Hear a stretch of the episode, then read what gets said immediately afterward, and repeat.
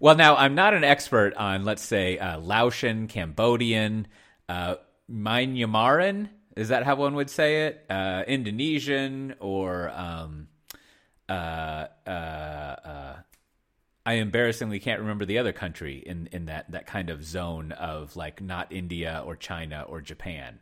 What am I trying to think of? Not Myanmar. You got Malaysia or, or Malaysia. Okay. Malaysia, now listen, right. listen. I know it is probably as insulting to group those countries together as it is to say that like Tennessee, Kentucky, and Texas are basically the same thing. I get it, right? I just I could I can't really distinguish between all of them. However, you know here is here is uh, what I want your take on Brandon is now we can both I think I think hopefully we can all agree as uh, humanity that both Thai and Vietnamese food are delicious. Right? They they are they are like that? You know, maybe maybe right after Tex-Mex, they are one of the more perfect foods uh, that that you can have. We had we had some Thai food tonight. It was great stuff.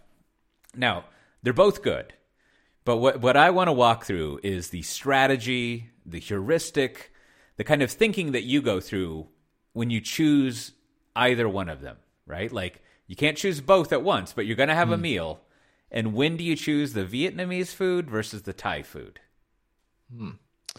Well, that's a good question. I guess the shortcut would be if I kind of want the noodles, which I know was the bun, right? Isn't that? Uh-huh. I would Yeah, go yeah. Vietnamese. But then if I was feeling like, you know what I want? Spicy. I want something kind of spicy, then I would order the other. But that's this is interesting. That's Okay. not really because the reason it is it's like that is like I don't know the menus and the entrees that well. Hmm. Like I only kind of know a few things in each one. But I just kind of think to myself, oh yeah, Thai's like a little bit more spicy. Um and maybe it's like a like a pad Thai. I'd be thinking about that. Sure, like it's sure. sort of- sort of like, yeah, maybe I I, I kind of in my head, I'd think back to like some kind of spicy pad Thai kind of thing. If I was in the mood for that, I would go Thai. But then if I want, you know, uh, the Vietnamese, like I want the pork egg rolls and the and Oh. the, the noodles, and then with uh, I usually get the the I guess I just said pork, but the pork meat with the egg rolls. That's the way I like it. So that would be the two decision points now. But admittedly, the people that um, are listening to the show that are really familiar with the foods are going to say like I'm leaving out like the best dishes on each side. Like I don't really know what they are, which is true. Well- so well, that, that- would be a, a heuristic I would use. Now that's the way I wanted to contextualize this thing is like we're all saying there are the best dishes on each side, right? It's just sometimes you want one the best dish versus another the best dish. Yeah, and it's it's a matter of like figuring out how like like you know, if I were to ask you Brandon, we can all agree that like bourbon is delicious, more or less, right? And we can all agree that a, a ice cold Dos Equis with maybe three slices of lime in it is also delicious. But there there are different states of existence that you would prefer one over the other, right? Oh, for painting sure. Definitely. painting the case. outside of your house in Texas in August, you don't really yeah. want a bourbon, right? Like you probably want the Dos Equis, Yeah, right, is what you're of going course. to choose. Oh yeah, definitely. Well, yeah. I And- mean, certainly, hundred percent. Please continue.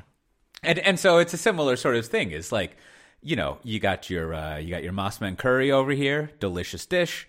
You got your random Thai green curry, also delicious dish. You got your your pho or your pho or whatever you want to call it o- over here.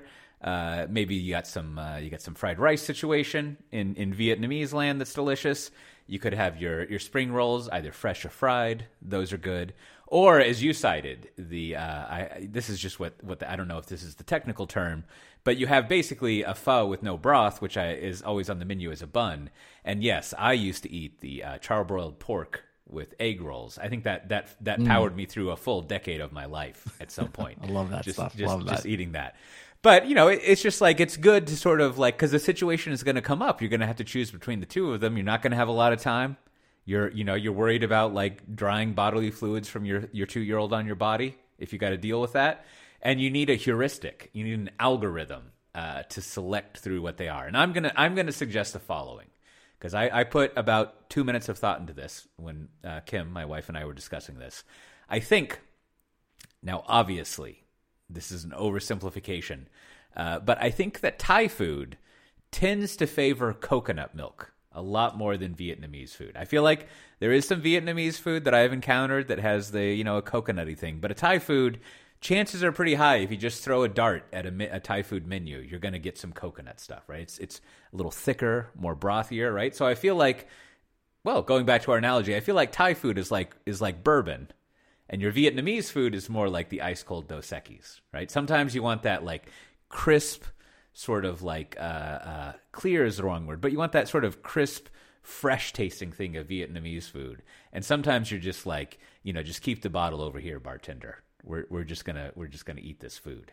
And that's I think so far, you know, maybe the listeners have an idea of how to heuristically go through these things. But I feel like if I was trying to train the machine learning thing, that's the advice that I would give it.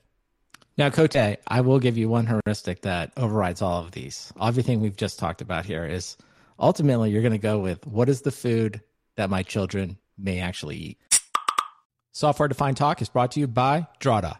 Our compliance requirements slowing down your engineering team? Meet Drata, the simplest way to achieve continuous SOC 2, ISO 27001, PCI DSS, HIPAA, and GDPR compliance. Through a suite of over 60 integrations from AWS to GitHub to Cloudflare. Drata puts your security and compliance on autopilot. Countless DevOps and engineering professionals from companies including Notion, FullStory, and Bamboo HR have shared how crucial it has been for expediting their software development processes and prioritizing their engineering hours. As G2's highest rated cloud compliance software, Drata empowers companies to see all of their controls, easily map them to SOC 2, ISO 27001, PCI DSS, HIPAA, and GDPR frameworks, and gain immediate insight into overlap. Your company can start building a solid security posture from day one with Drata. Achieve and maintain compliance as the business scales and expand security assurance efforts. Say goodbye to long days of spreadsheets and screenshot evidence collection and say hello to the future of automated compliance. Listeners of Software Defined Talk can get 10% off Drata and waived implementation fees at drata.com slash partner slash SDT. Again, that's drata.com slash partner slash SDT. And of course, we thank Drata for sponsoring our show. Well, it looks like my friends in the European Union, uh, which you know I have to say I appreciate the European Union all the time. They're, they're, I, I, I, like what they're doing. I like the I like the cut of their jib. It looks like they are uh, they're getting into some some some area of maybe uh, regulating, doing a little bit of project management about what what uh, what, what uh, we call messaging. Now, this isn't messaging like your Rabbit MQs and your Tibcos and your Nats and things like this. This is this is what we used to call, I think, instant messaging, chat, direct messaging. And uh, you know, I, I, as usual, I haven't read in detail uh, this stuff. That's what you're here for, Brandon. But right, I do, I, I do remember that there was this this notion. I think maybe it comes into effect in 2024. I feel like there was an actual date that in the European Union, the EU, as we like to say now, if if you haven't spent a lot of time in European airports like like I have, you won't realize that the EU actually also means EU plus Switzerland and like Sweden or something. I mean, Sweden's in the EU, but there's always like what you oh, can do. There's one more. I like Sweden you could, isn't an official member, but a no, member. I, I, think Sweden's in there. Sweden isn't part of the. Oh, I meant Switzerland. Switzerland, they're, but they're always neutral, but not neutral, but they still want to be in certain clubs. Is that what? There's a l- little sidebar here. When it comes to the EU, there are three, at least from my ignorant perspective, three things three uh, um, what would you call it? Three types of EU that you can be in, right? And there one there is the EU you the country uses the euro. I think this is like economic or something, right? So, right. for example, example, Sweden still uses the kroner, so they don't use uh, mm. the euro, as I recall. Okay. That's a bummer. Uh, and then two, you have what they call I'm going to mispronounce this the Schengen agreement, which basically means that you can go between countries and not have to uh, go through passport control. Mm. Is pretty much it. It, like it means that mm-hmm. traveling amongst all the Schengen, or have you say it, countries, is kind of like traveling uh, amongst the states uh, in in the United States. You know, you just do it right. And and then the third one uh, is you know all the regulations and things that come right that like you have to uh, you know this this sort of cheese can only come from Italy, and right? Like, you know, the administrative so so side, right? Mm-hmm. Now, now the other dimension, that, and you see this when in airports, uh, when you go to the border control things, there there's almost like uh, there must be a name for this, but there's kind of like the friends of the EU, right? and and like. And I think like Switzerland is always a friend of the EU. They're kind of mm-hmm. like, I don't know about this EU thing, but and all the EU people are like, that's cool. You can come along right? Like it's uh, no problem. So Switzerland is always up there as like okay. you know an exception. And yeah, I think I think there might be some other uh, major countries. Hey, let's get to the important things before we get on to the thing we want to talk about here. Like, is there like global entry for the EU? Do you have it? Can you get something like that? no. Oh, there, there, there is. Unfortunately, there is something here in the Netherlands called Privium, and Okay. however, you have to be uh, an actual citizen of an No. EU country Mm. To I'm apply out. for it. Residence residence card holders, uh, which is to say me, cannot apply to it. Um, Which is Hmm. Okay. Well, You know, I hey, know. add that onto the requirements for the, something else. Like, hey, I want to. Although I'm not traveling Europe, I shouldn't say it. I don't actually don't need uh, it that much, but it's always good to know. Now, now I don't know if you uh, had the the United Kingdom has a fantastic global entry like program. I think Oh, they yeah? call it like it's not called Friends of the UK, but it's something like you know. Is UK it open to non uh, citizens? Of, I, I, it's at least open to Americans, right. and and because you apply for it, and you know, I think it doesn't really matter so much now because everyone can do this. But there were several years there where you had to be a UK citizen or be in this Friends of the UK program, and you could go through the um the automated passport things Oh, where you kind of just so put your passport in. And but I, I, you know, recently I went when I went up there recently. I think I think you don't have to be enrolled in the program. You just have to be like you know UK, American, or EU, and then you can go through uh, to that thing. I all right. Well, we're going to figure that out. Wh- You know, after we finish talking about. So that what you're referring to here was the Digital Markets Act. That Hmm. is the big thing, or the DMA, which reminds me of I don't know lots of other things other than that.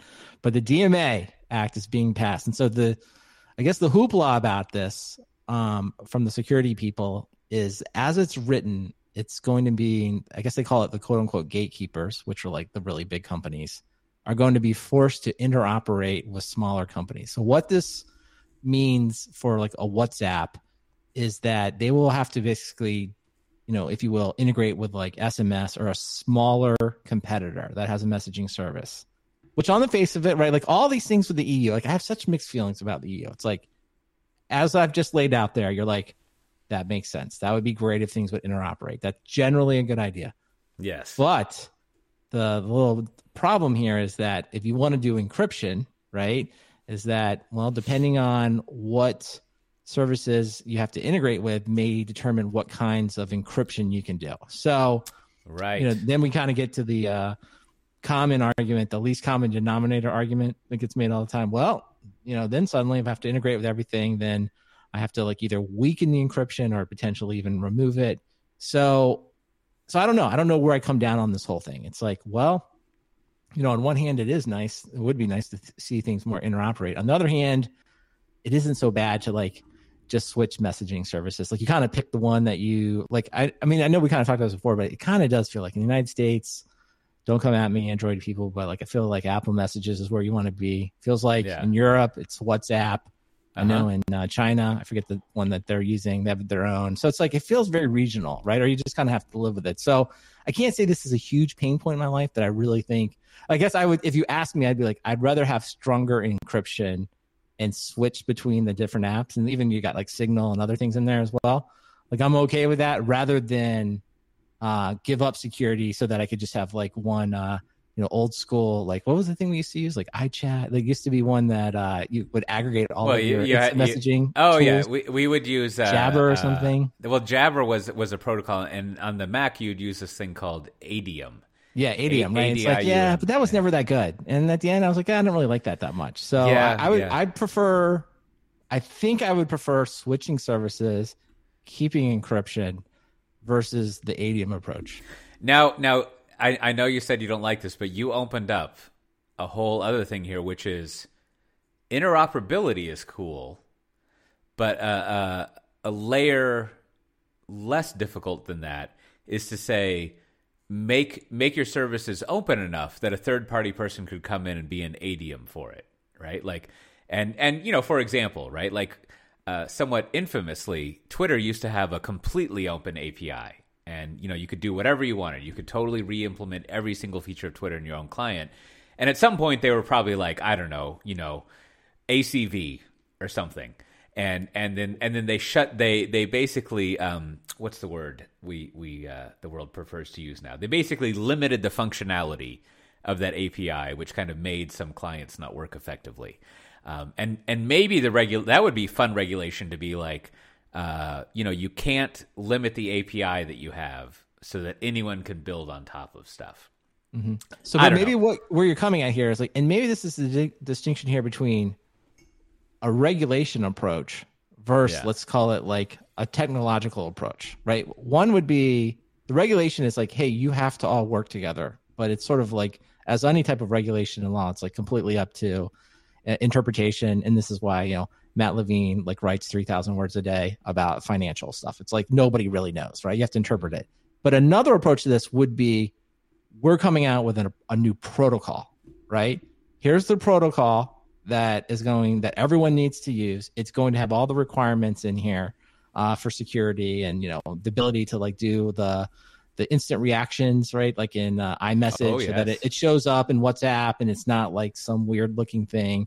So someone sort of sits down and defines defines a protocol, and then you just say the legis the rule would be everybody has to support this protocol, right? Mm. So that mm. would be a way to go. Now the problem there, I'll just like I'll just uh, you know the thing that people say is well that sometimes kills innovation, right? If you say you can only use this protocol and you can't vary from it, then um and you can't add on to it. People say, well, what if somebody wants to invent some new idea, right? Oh yeah, yeah. So yeah. I don't know. I kind of feel like this is why this is why I think I have the mixed feelings about the EU. It's like I don't know. I mean, there, I think there are good intentions somewhere inside of that, right?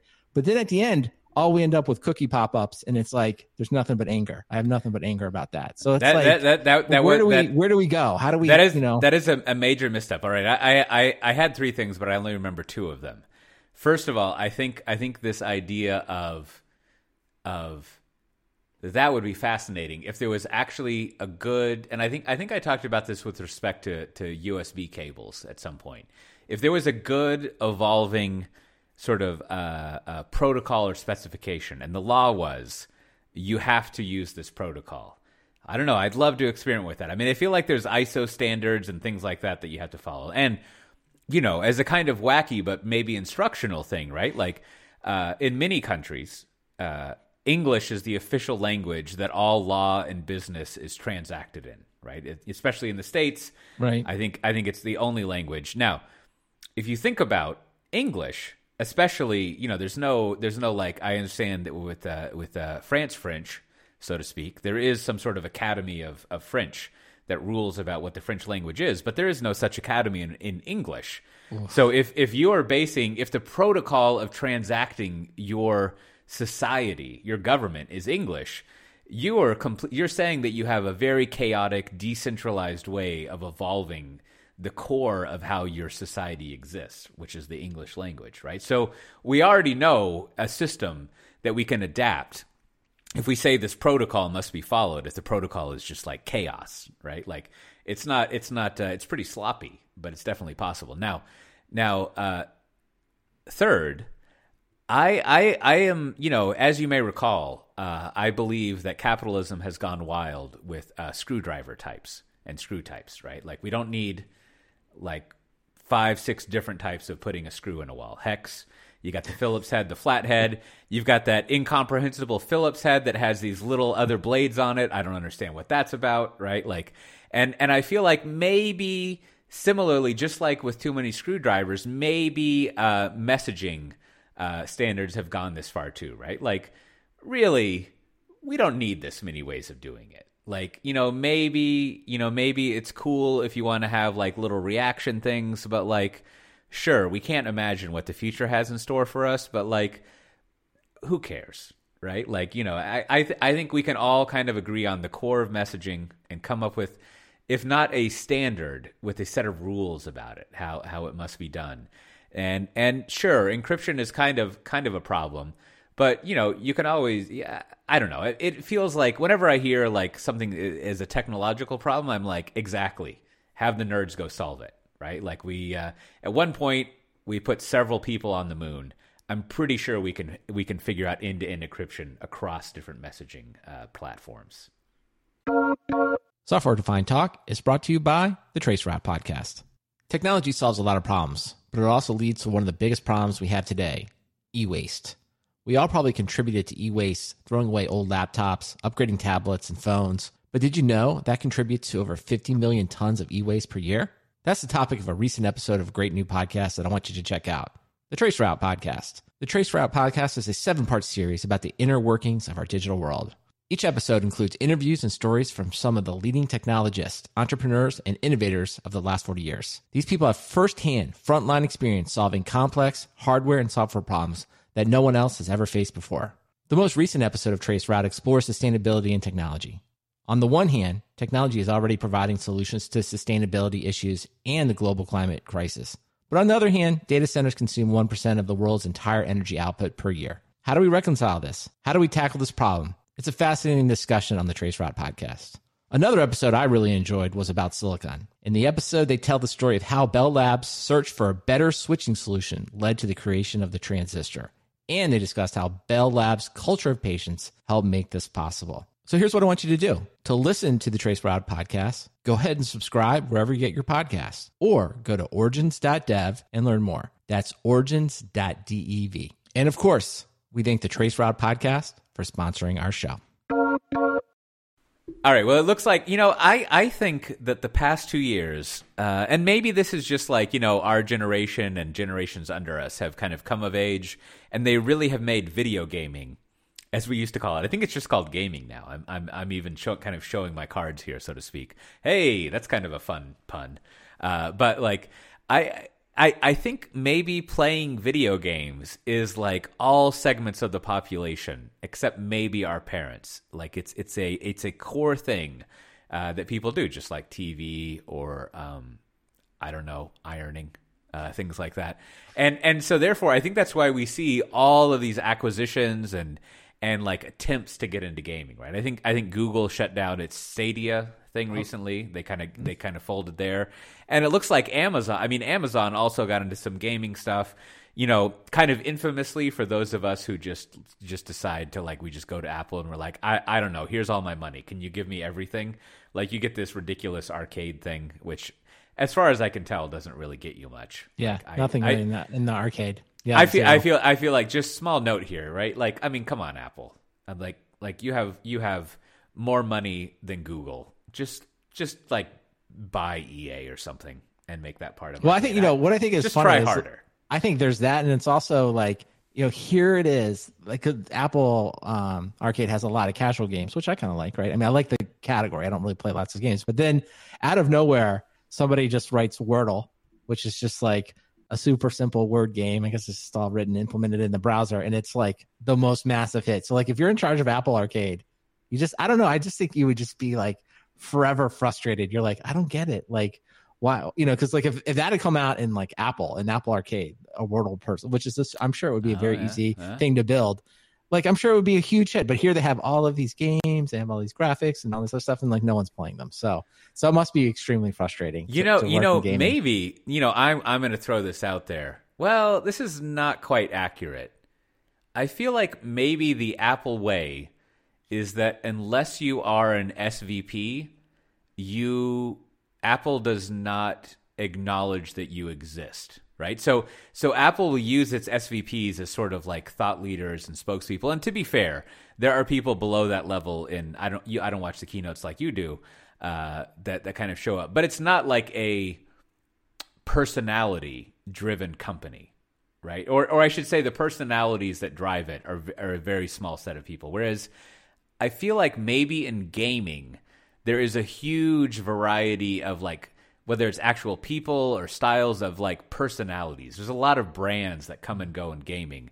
And Apple is not that really that great at like, uh, all of a sudden there's this hot thing, right? Like Apple is very focused on like maybe five or six people whose name you know that kind of like represent Apple, and then like five or six products that exist, right? Right. And, and that's it. Like versus like from my total outsider view, like if you look at gaming, like every six months there's just like something weird and new happening. That and i think so like, but i think this is, gets to. at the point of like what I think is kind of interesting to talk about is that, you know, so one, everyone is trying to get into gaming because the charts always show that like the amount of money spent on games is a lot more than on movies and other forms of entertainment. So there's an incredible amount of money that's being spent on it. And then I think to your point about the the SVP perspective of this is always the same. They kind of like take a look around, and I don't mean they actually necessarily play a lot of the games, but they kind of get a sense of like, wow, like there's all these consoles, then there's Steam, and there's the PC gamers, and then there's iPhone games and some mobile games. And I think they all kind of come to the same MBA logical strategy. It's like, you know what we need to do? It's like, there's just too much. It's just really confusing. Like, we need to just bundle all of this together in one group and we'll just pay, you know, fifteen ninety nine a month and we're gonna like that'll drive our services revenue. And clearly people are gonna want this because that's clearly the problem. And it's like I think the issue is they never actually push into like all the subgenres to your point around yes. like what is really going on. Because I I would like like you you know kind of of a certain age like I think we kind of came up through like console gaming. I'm probably more casual gamer. Like maybe your entry point was Doom. Maybe it was something along those lines. And I think that's like one perspective. But then as I watch kind of like you know the youth of today to be the old man is just like you know they have steam and then they have come up through Roblox and epic Uh-huh. and like like steam to an outsider. And i still feel this way when i'm helping my son with it. I am like this was designed you know just to be infuriating. Like steam it's got like graphics everywhere. It's complicated. It's confusing. It has lots of configurations. And the games just are like so wide ranging from like free trash to like very compelling story games and it's like and I think what I finally understand is I kind of really watch through my son and his friends play is like that's what they want, right? It's like a free for all, right? And that is like they love the free for all because the number one gaming thing that they mm-hmm. use, I think, is not Twitch, it's YouTube. They watch these videos of people playing these games and they watch people coming up with new ways to play the games that they're familiar with. And the YouTube videos are very scattered and very complicated. You know, as an outsider, it looks very unorganized to you. But when I watch them play, I'm like, oh no, this is what they want. It's and so people come into it like, isn't it confusing? His answer is that is no, not to this group of Huh. people. This group of people, this is what they want. They want a free for all. They want low quality. They want people trying different stuff, and they want their kind of YouTube stars to just be doing crazy things with the game, like breaking the game. Um, and that's not that's exactly opposite of what I think your your let's use your SVP person as the the straw man. Um, your SVP is not thinking that. They're thinking like this is exactly what people don't want, and it's like no, Yeah, no, they yeah. have what they want. I, let, let, let- I, I have two thoughts here. One, I, I'm I like the, the, the, the direction you're going because what it what what you're doing there is you're initially you have this uh, get off my lawn sort of sort of thing going on, but then you're like, hold on, let me see what actually brings joy to the the, the people who, who work in this world, and I'm just gonna like I'm just gonna let flow like what that situation is and understand what it is they actually want right? Like I, I like it. And and not that you like it but you can understand why that's a a well valid thing for them to experience. And and i agree like that i as listeners will remember at one point i was trying to get steam set up for my son to play ARK and I feel like you know when when Reagan, you know, uh, uh, like you know, opened up the lunatic asylums or the uh, psychological resting homes or whatever in the '80s, all those people directly went to go work on Steam uh, as as the people who did UI stuff. And I just I don't I don't know what's going on there. It's very complicated, but I I think maybe what you're arriving at is that. Uh, and, and I don't mean this in a pejorative way, is that as a whole, the gaming industry abhors elegance, right? It doesn't like simplicity and elegance, except with a few exceptions, right? Like there are some categories of games, and and I feel like this is the aesthetic of Apple Arcade. Is it's a very curated, elegant, almost like metaphorically Zen garden kind of gaming situation and and I don't I don't know the only the thing that makes me think of is like you know this whole like you go to YouTube and you find your like chill vibes like study videos. I feel like that that is in the same sort of hemisphere as Apple Arcade. But as you're saying, I just I don't think that's what the uh, what the gamers are. Uh, uh, that's that's not what people Well, I think dur- certainly, I guess, and that's the biggest thing. That's always commenting. Like we're, we're getting into the old man yells at ca- cloud, which you know m- maybe there, but it's sort of like it's more like to me, it's an acknowledgement of like no, I I now get it. Like, and I do think you know I'm talking mostly about preteens and teenagers, but like I think kind of the unorganized free for all is the feature, right? And I think as an outsider, until you like you really watch people start and really become one with that, you're never going to solve gaming. And it's like because mm-hmm. all, most of this generation has access to that. Like if you want a curated experience, you have Apple Arcade, the Nintendo Switch, most of the consoles, right? You know, you could just play those games. Like if that's really what they wanted. But I think when I watch this group interact, it's like, no, they want to be in like Roblox and Epic and like doing crazy Yeah. stuff, Yeah. right? They they want to be like playing tag inside a virtual world that has nothing kind of like only loosely is affiliated with the game. Now you can't do that in Nintendo because Nintendo's like there's an achievement and you're gonna do this. Or like maybe you could do it in like Splatoon, right? Which is like, yeah, but you're kind of limited about what you can do there. So so I think that's All the whole thing. all So I think as I watch it, and I think the people running these companies are closer to my age than they are the gamers. It's like that's what I just think is the mistake they keep making. It's like, no, no, no. The the chaos and anarchy is the feature that that people want, and your subscription service is never going to bring that. So so okay, this brings the second thing that I, that I was thinking, which is, I think, you know, recalling back when I did strategy, uh, in, in M and A stuff, and like you know, subsequent times of doing it. There's this there's this uh, you know you're with all the uh, the C suite people, the SVPs, whatever, and and and there's this point in the strategic, especially the the acquisition uh, sort of journey you go through, where you're like let's just put it on one slide right like like we can't we can't do a Yeah. four up like you know we we can't like cheat by doing putting four slides on one slide but like we got to just put this all on one slide right like it's got to be i have to be able to show just one slide to people and that may work for certain types of strategies and acquisitions you want to do. But I think we've just laid out that when it comes to figuring out strategy in the gaming industry, you cannot just put it on one slide, right? Like it's a much more complicated, there's a lot more things going on, a lot more variety.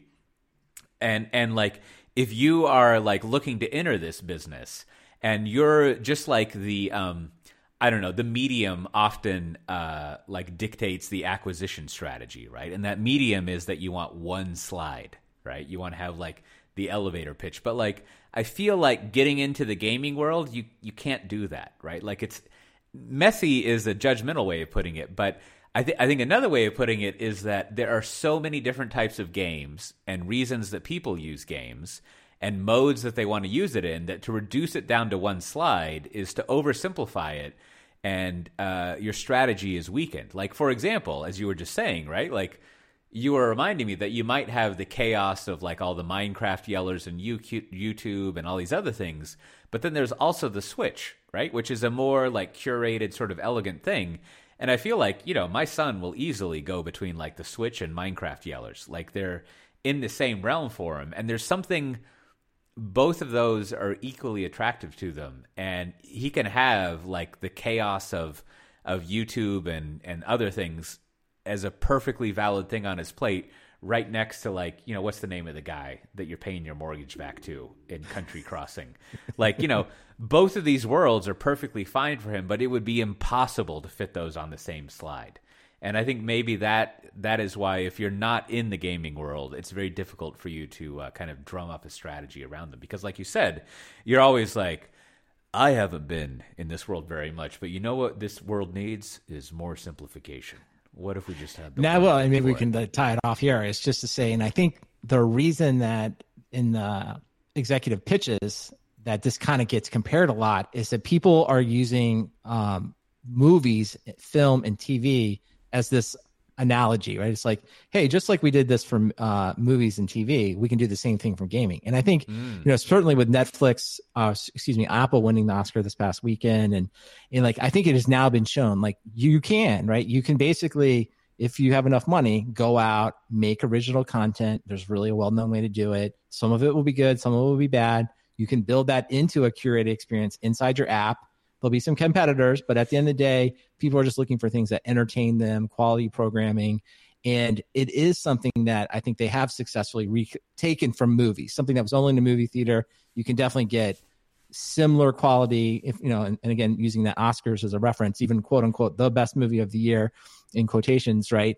A an Apple can do that, and Netflix can do that, and I think they keep going back to the analogy. It's like gaming's just like that, and it's like that's my biggest takeaway is like gaming has very little to do with film and it's not really the same problem and the more that you're comparing them on your one slide uh the more you're just making a mistake Yeah, yeah. Be beware the uh, the one slide strategy poison.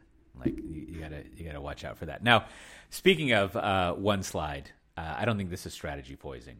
but uh, it, it looks like it looks like the turnaround for Docker Inc. might be working now. This is based on on them getting a uh, a round of funding and a uh, it looks like a two billion dollar valuation. Now, as as I think we have covered extensively over the years, a valuation before you actually transact on either an IPO or a sale of a company is largely meaningless, right? It could just be whatever, right? Like it's just it's just some some shit on paper. Uh, so, but that's fine. Still, uh, I I think you know, and and it's not that I pay that close of attention to this stuff, but I I mean, tell me your perspective. But I I feel like you know what seemed like a risky move in kind of splitting up Docker between the um I don't know, let's call it the server side Docker and the, And the laptop DevTools. Docker. Yeah, well, yeah. yeah, like like like it seemed a little bit like I I don't know what's going on here. But like I feel like maybe I don't I can't speak for what uh, Mirantis has been up to. But I feel like on the Docker Inc. side, I don't know, seems to be going okay. Well, yeah. Well, think back. I mean, I think well, one thing the valuation is a proxy for is like you can debate what it's worth, but they have some. They clearly have some real revenue if they're getting to this level, right? So That's true, You know, that's true. And I think there was kind of like at one point it was uh like a hundred million dollars was thrown around or something like that, and then I think. You know, it wasn't that long ago when they made this switch, right? They announced that you'd have to pay for Docker Desktop. I think it was like Yeah. over in certain parameters. And I, I don't know. I know I remember being very skeptical of that. I can't remember how we all Can, can, can I, I'm interrupting you, but can I tell you one of my favorite stories about Docker Desktop? Because it really ties together a lot of my commentary about software. So, my teammate, great, you know, great guy, Josh Long, he had this. Uh, I think he posted this in our Slack channel. He was like, "Uh, you you know, whenever Josh talks, you need to pay attention because he doesn't he doesn't talk very much." Right. So, so just for everyone, he's sort of like the demo god of spring, right? He can do- exactly okay. exactly Oh, he's, he's phenomenal and and he had this this long every now and then he shows up in our slack channel and fills several pages of, Oh, of just wow. stuff with commentary Okay. which is it's always priceless and he said ah i had been spending hours and days trying to like figure out getting docker desktop set up and doing this and the the registries and then i realized maybe i should just pay for it and then all my problems went away and, and it's like, yes, that is right. If you pay for software, your problems go away. That is what we are all trying to achieve. Uh, so go on. No, well, that's listen. I mean, I think maybe that story encapsulates. You know, a lot of people came to the same conclusion. Either it was easier to pay for because it provided some obvious value to, like in the case of Josh's experience, or maybe someone from the, the legal team just you know kind of got the invoice sent over. It's like, hey, you know, you know, it turns out you got to start paying for this and you got to accept this license, and people are just you know okay with it. So I think it's an it's it is it's an impressive turnaround. I mean, it I I don't know. I was trying to think of another example of like a software company that's sort of like broken itself up like this and like kind of reemerged, It- Mm. it kind of in the same general area without like you know completely like like Nokia was like yeah. you know selling rubber shoes or something and it became a phone company some kind of story like that but like i don't know this it is impressive so we'll have to see i mean you know and i think maybe it's the power of the brand here right it's just like you know to josh's Yeah. question right like if josh super smart right? And i'm sure he knows you know all of the solutions that he could use. The fact that he ultimately was like instead of hey i'm I, docker desktop is now paid i'm going to move and do something different and it's going to be better. The fact that he is we'll use him as just the the the kind of the straw man is like the fact that he's sort of like it's easier just to pay just tells you it's like hey when you get the brand strong enough and you get enough people yeah, yeah you know it sounds like you can you can turn on uh, the the cash flow at least for now at least for the moment so you know good for docker Yeah, yeah. So uh, I agree. I'm, I'm. Uh, it's good to see they're doing well. And and as uh, I also like, I'm always interested. Not always, but one of the other side notes is the um, the uh, the former VP of marketing and product, uh, Scott Johnston, is now the CEO of Docker. He he went over there to be the uh, the VP. And I remember, you know, back back long ago in the late 2000s, I talked with him a lot because, of course, I covered Puppet and chef and all those other people. So uh, that's you know I, I like to see. I mean, having worked in marketing for many years, when one of my marketing friends uh, becomes the CEO, I think that's that's a win for but all. yeah us. don't you have uh is in uh Donnie a former Red Monk colleague Uh, he, Red, he- Red I think does he still work there? I, I At one forget. point he was the VP of products. I was about to give him. I was gonna say, well, maybe he moved on. So I mean, we'll, we I was about to say, well, hey, man, maybe he's he's sort of cracking the code. And if it's That's- not him, I apologize. Then, we, then we'll just give it to the new credit to the new. I know, I, I know. That's it's it's dangerous because because if if we got this wrong, Donnie's the kind of guy who will never let us forget that. Hmm. He'll That's always, fine. We'll just tag us in the podcast. Tag the podcast every time. That'd Yeah, be great yeah. when you're criticizing us. Just get us some publicity. I miss that guy. It'd be fun to run into him again. He's he's fun to hang out with. He's uh he's, he's a good guy. All right. Well, uh, you know, I I think I think good job for the Docker people. One slide strategy in the gaming industry, very difficult, and uh, you know, I I think maybe at some point, Brandon, what we should do is we need to revisit the best slide of was it was it 2012 2018 i forget when it was but we we've got to we've got to revisit that slide of what the doc what docker's ultimate goal for world domination was and and see if they realized it or not Today's show is sponsored by StrongDM. Are you still using SSH keys, RDP logins, and database credentials? Well, it's time to access your infrastructure like it's no longer 1999. StrongDM is the only modern infrastructure access platform. It creates a seamless, secure, and observable air gap between your staff and critical infrastructure that powers your company. With StrongDM, you can instantly revoke access to every database, Kubernetes cluster, or server with just a click. Automatically log every query, SSH, and kubectl command to know who did what, when, and where across your stack. Eliminate credentials from end user workflows to deploy access that's zero trust and least privilege by default. Trusted by your peers at SoFi, Yext, and Chime, StrongDM is the only way to deploy secure access controls in a way folks love to use. But who believes an ad? Check out StrongDM for yourself with a no BS demo. I'm pretty sure that's an abbreviation for some cussin'. Sign up at strongdm.com slash SDT. That's strongdm.com slash SDT. And of course, we thank StrongDM for sponsoring our show. Well, do we have any bureaucracy this episode, Brandon? We do. We have a bunch of things. So first, uh, I wanted to thank David. He um, wrote in, and so I sent him a new laptop sticker. And then uh, Ken from the Netherlands, uh, Cotes, this is up your alley. He says he likes your idea of putting uh, the software defined talk sticker on the bike. So he's going to do that. So what I told him was, okay, well, you know, if you take the wrong bike, but it has a sticker on it, it's Cotes. So that's it. So so that's there's you know right, exactly. there's probably only two of us in the yeah, whole that's country. it. So you know, so Ken knows. Um, and also, uh, Ken wanted to quote voice uh, support for the Kensington Expert Mouse Trackball. I've been using them for more than a decade.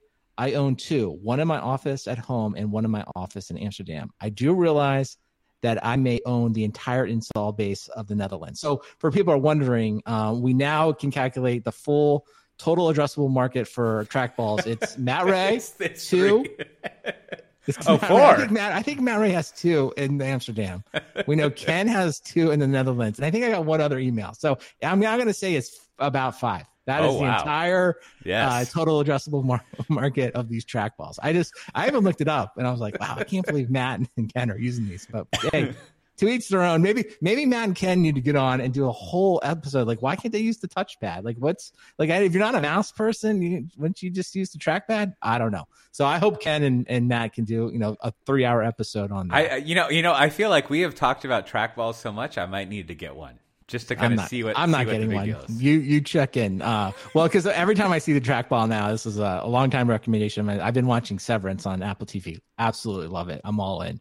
But anyway, there's a little scene where they're using trackballs, and it always reminds me of Matt and now Ken. That's what I think of. Uh, a few other quick hits here. Uh, Jordy, uh, good friend Jordy, he wants you to work at Harness. Ryan wants you to become the chief of staff for the CISO at Datadog. Cote, I was thinking about when I wrote this in today. I was like, man, I would never hire Cote as a chief of staff. I don't know. Just when I was putting it in there, I was just like, I was like that job, and um, nor would I hire myself. But I was like, man, I would never hire Cote as a chief of staff. No, so that was the, no. that was the immediate reaction I had. But but don't worry, that doesn't mean Cote is a bad person. It's not the right job for him. So you can go in the jobs channel and you can find other jobs. No, other I, one, it- I, I was Mhm. talking with, with, with a coworker recently, and what we realized is that, like, yes, I would be a terrible chief of staff, but I would be a great sort of manager executive if I did have a chief of staff. I was thinking the same that- thing. I, that's- I was, I was thinking you I would need. be like a good chief. Maybe you are a chief, but I was like, yeah, you you you would be good. You you just got to know your role there. And then uh, finally, here I just want to say, Andrew wants you to work at Deep Factor, uh, and if you do join there, they were talking in the chat. Chat, uh, you will be known as a Deep Factorium.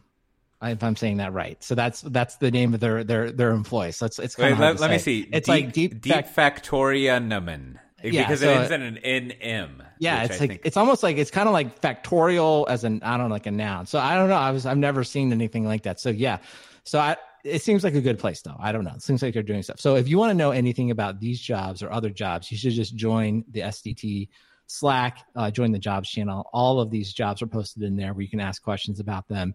Um, you can ask uh, questions about being um, how to pronounce that that word about being a deep factorium uh, employee. So so check all that out. And then finally, as I mentioned before, if you want a sticker, just send me your postal address to stickers at softwaredefinedtalk.com and I will be happy to send you an, a sticker anywhere in the world.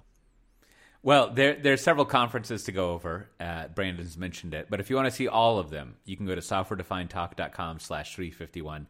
Now, today uh, we wrapped up our .NET Beyond conference. I, I had the great pleasure of. Uh, it, it was a fun. Uh, you might want to check out this format, Brandon. But it was a good format where it was kind of like a discussion presentation hybrid talks. So so I I had a whole talk where there was a few slides uh, with with uh, Stacy and uh, they they went over. Um, there were a few things there, but it was it was get this. Just hold on to your your pants here. It was a discussion about modernizing a Silverlight application Oh. in for a Netherlands company. Okay. And, and it was just like, oh, it, it was it was exquisite. There was another talk about a person, uh, a guy Lewis hacking into uh, Kubernetes, basically. But it was a fun conference. Now you can see the recordings of it if you uh, go to the show notes. Well, actually, not because Brandon deleted it just now, but just look up .NET Beyond conference and uh, and, and Which is in the show it out. notes. It's in there. It's you. It's back now, and I will. I'm actually gonna like, hey, Silverlight. That's kind of like that's you know that's my legacy conf information, right? Those are the kinds Exactly. of stuff uh, I'm I'm interested in learning about. So I will. I, I will look that up. both of those talks had a lot of interesting insights. I, I really enjoyed them. Now, also there uh, there is that conference uh, over there in Round Rock, which is to say Austin, uh, at May 23rd and 26th. Sadly, I won't be there. We got Brandon a bunch of JJ will be there doing something. We don't know what, Yes, but it's gonna exactly. be great. It, it, it'll be a software defined talk moment. Maybe that's what we should start calling it. But Mm-hmm. also, there's uh, several DevOps days in Birmingham, uh, Chicago. I'll be at the Austin one uh, May 4th and 5th. And we also have a spring tour coming up where I will be uh, April 26th and 27th. And there's some other conferences like Mongos and Splunks and things like that. And then finally, December 6th to 8th is going to be our Spring One platform. Now, I have a, uh, a request for the listeners, and that is once again this year, we're having our second uh, DevOps Loop conference uh, here at VMware. Um, and it's the, the it's going to be two parts. The first part will be online, uh, as it was last year, and then and then get this, Brandon. This is you'll you'll enjoy this at VMworld. We are going to have a the Cube style uh, video setup where I'm going Oh, to where I'm going to okay. interview people for the the DevOps Loop sort of interview thing. So I have two asks for our audience. One of the the first one is more urgent. If there are people in the DevOps and also the application development world that you think would be great to speak at this conference, I'd, I'd like to know about them because we're rounding up some speakers. And the theme that that we've put in place this year uh, is, as I like to think of it, putting the dev back in DevOps. Right. So I want to have some discussions of like, if you're an application developer, what's going on in your mind when it comes to DevOps, right? So let's talk a lot about more about like application programming than the uh, the usual. Uh, I shouldn't say usual. I'm being kind of dismissive there, but let's let's weigh more on the dev side. So uh, I don't know. Uh, if if you have some ideas there, that would be interesting. And then also, I'll want to be interviewing some people at uh, VMworld for our DevOps Loop uh, video thing, which would also be good to hear. Now, with that, Brandon, what do you have to recommend this episode? All right. Well, back to um, some discussion about regulation and legal systems. So today I'm going to uh, recommend basically the small app uh, developer assistance.com. And so turns out that if you were an iOS app developer uh, between certain periods of time and you actually put an app uh, in the app store, you can potentially get part of the payout. And depending uh, at a minimum, you can get $250. But if you sold more, depending on how much you sold, then you can uh, and then i guess your app needed to be in there between 2015 and 2021 so cote as you know i uh, put an app out there during that period of time and i actually got That's a right. phone call from someone And of course, you never answer your phone, right? No one answers their phone. And I got No. a voicemail. So normally I would, this came across to me as like, I was like, this must be some form of scam or something like this. But the way that the person left the message was so indifferent. They're just like, I'm calling you to let you know that you may be eligible for this. Like they just don't even care, right? The fact that they were just so indifferent made me be like, oh, that's interesting that this person called because they don't really seem to care at all. So I looked it up. Everything looks legit. You can go through. If you uh, had an app between that period of time, it's fairly easy. You fill out a web form. And then in June, if the judge accepts our uh, terms, you know, because now I'm part of the of the entire uh, developer community, then uh, we're all going to get some payouts, and they'll even pay you via like Venmo and stuff. So, so I'm interested now that I'm part of this giant class action lawsuit. You know, will I get my money from Apple? And of course, what's even funnier about the whole thing is I actually thought the App Store was like a miracle. The fact that you could build an app and like put it out there and like you know people could buy it and you would somehow get money. I, even to this day, I know people are like all upset with the Apple splits, but I'm just like, wow, I think it's incredible that it even existed and that I made a tiny bit of money um, and got to like kind of scratch an itch of, of building an app. So really, thank you to Apple for building the App Store, and then thank you to whoever's running this lawsuit. I hope I get my two hundred fifty dollars, which will probably equal all the sales I've ever made from it. So. It's a great you're, you're going to of my double time. your revenue. Probably. I have to like in, invent a whole new line item on the financial uh, statement to uh, show where that income is coming from. So it'll be Now, great. now, now, in, in in the words of the dude, you know, you might have to talk to your accountant about this uh, this increase. You know, you, you might be going up a tax bracket. well, that's great for everyone that has like a side hustle that's not doing well. There's nothing more. Uh, it's kind of like your annual MBR, annual business review, when you have to kind of disclose this to your accountant. They're like, "What is this?" And you're like, "Well, I was doing this thing," and they're like, "What?" And that's all you sold. You're like, "Yeah, I just yeah." Can we just put it on there? There's a line on the tax form for that, but it's always a brutal moment. So yeah, sorry. I'll work harder next year, Mr. Accountant. All right. Well, I have a recommendation that is more of a, a more of a technique. So my um, now listen as you're doing. Long term listeners know my position on family pets, so I'm not going to reprise that. But but but through a series of uh, delightful events, we now in our house uh, have two snakes uh, that that my my son has, and uh, one of the snakes was a hog-nosed snake, which which um, you know, uh, Kim, my wife, she feels uncomfortable about the hognose snake because I. It, she is right. It kind of looks like a rattlesnake. Not exactly, but it, it has you know it throws off some of those vibes. Now the hognose snake, what you do with with uh, juvenile or baby snakes is you feed them um, basically baby mice, uh, pinkies as they call them, which whatever you already own snakes, so you're just sort of like circle of life and through through this whole situation. Um, but the hog nose, no problem. It'll eat a snake. But we got this other snake called a. I shouldn't say we. My son and my wife have this other snake called a African house snake, and it's very small and very young, and it was not eating for a while. And then my wife looked up. Kim looked up how you should feed this, and what you do is you take some tweezers, and you take the the defrosted pinky uh, mouse because you buy them frozen and then you got to defrost them. First, you defrost them in some warm water so they kind of warm up.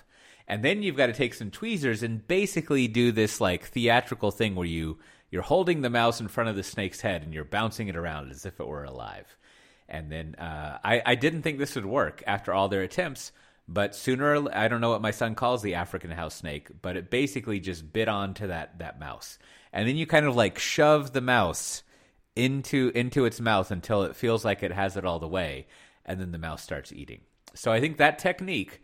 You know, I've also heard techniques that you want to like puncture the head so some of the brain juice comes out so they eat it. You can also cut it into three parts. The the mouse so that it'll eat it that way. But I start with the if you have a snake that's not eating, start with the technique of warming it up in some hot water and then holding it with some tweezers and waving it around in front of it. Now, I don't even like having to feed the fucking dog. And next thing you know, I'm having to do this whole thing to feed a goddamn snake. And you know, it is uh I just I just feel like I've already got like, you know, including myself like five living things in the house that we have to work on feeding and now and now this is what I'm doing. I'm I'm figuring out how to feed like a just born mouse to a snake that is reluctant to eat it. Whereas like I would just enjoy getting any sort of smoked meat. If you put that in front of me, you don't have to have it in tweezers and wave it in front of me. I'll eat it. And this snake, I don't know what its problem is. Anyhow, obviously you don't have any problems because you've listened to this entire episode and uh, you you know how to live your life correctly. Uh, this has been Software Defined Talk. If you want to get the show notes for this episode, you can go to softwaredefinedtalk.com slash 351. You can also join our Slack channel. We have lots of delightful conversations about uh, things we'll talk about. I don't know, other stuff going on there. Uh, it's fun to, to join if you go to softwaredefinedtalk.com. And with that, we'll see everyone next time. Bye bye. Man, I don't know what to say about that recommendation, Cote. I was that's that's brutal. That was That's brutal. Uh, well, hey, listen, thanks to everyone in the chat. We had a good crew uh, today. Really appreciate everyone listening. And no, Matt, Matt is okay. Uh, just uh, Matt is in the final phase of the time change. So next week, I believe. I believe Time is a uh, circle. It is. I believe they. I believe Australia falls back. I don't know. Springs back. I don't know how they say it down there, but they'll he'll go back an hour, and then I think we'll all be like on a good schedule again. At least I hope that's what's going to happen. At He- least he's he's gonna months. he's gonna emerge from his chrysalis like the caterpillar in Alice in Wonderland. I think is is what happens, right? The hardcore fans, there's a whole exegesis episode that I think is it's in the uh the feed now where we broke down Docker when the the former SAP person I think took over. I, th- so, I thought uh, it was or was, was it it SAP somebody else? or was it the um it was like their big time CEO came in. Yeah. we, we did a whole episode about our prediction. I have to go listen myself to see if uh to see. I think we I feel like we came out pretty good on that one, but oh yeah that was a great slide. I think we'd have to go back and listen. Talk about a Um, one slide strategy. That that's that was that was it right there. One last thing for, for the streamer's delight. I, the, I I have this article on uh, the CNCF annual survey that we're that uh, is going to be in um, is it InfoQ? Whatever, one of those. And and I, I made a chart that showed people developers using Kubernetes versus not a pie pie graph. And and it was like, I don't know, let's just say 68% using Kubernetes. So I put using Kubernetes. And then that would be uh, 32% who are not using Kubernetes. So I called that Notternetes. And uh, the the copy editor was like, uh, "I'm not familiar with this term, Notternetes." and then the editor, the editor, you know, kind of like the whatever you call him, the, the editor in charge of it, like it was it was. I should have taken a screenshot, but they kind of explained what the joke was, and they were like, "But but I I get it." And so, So did it stay in? I think so. I think Ah, so. nice, nice.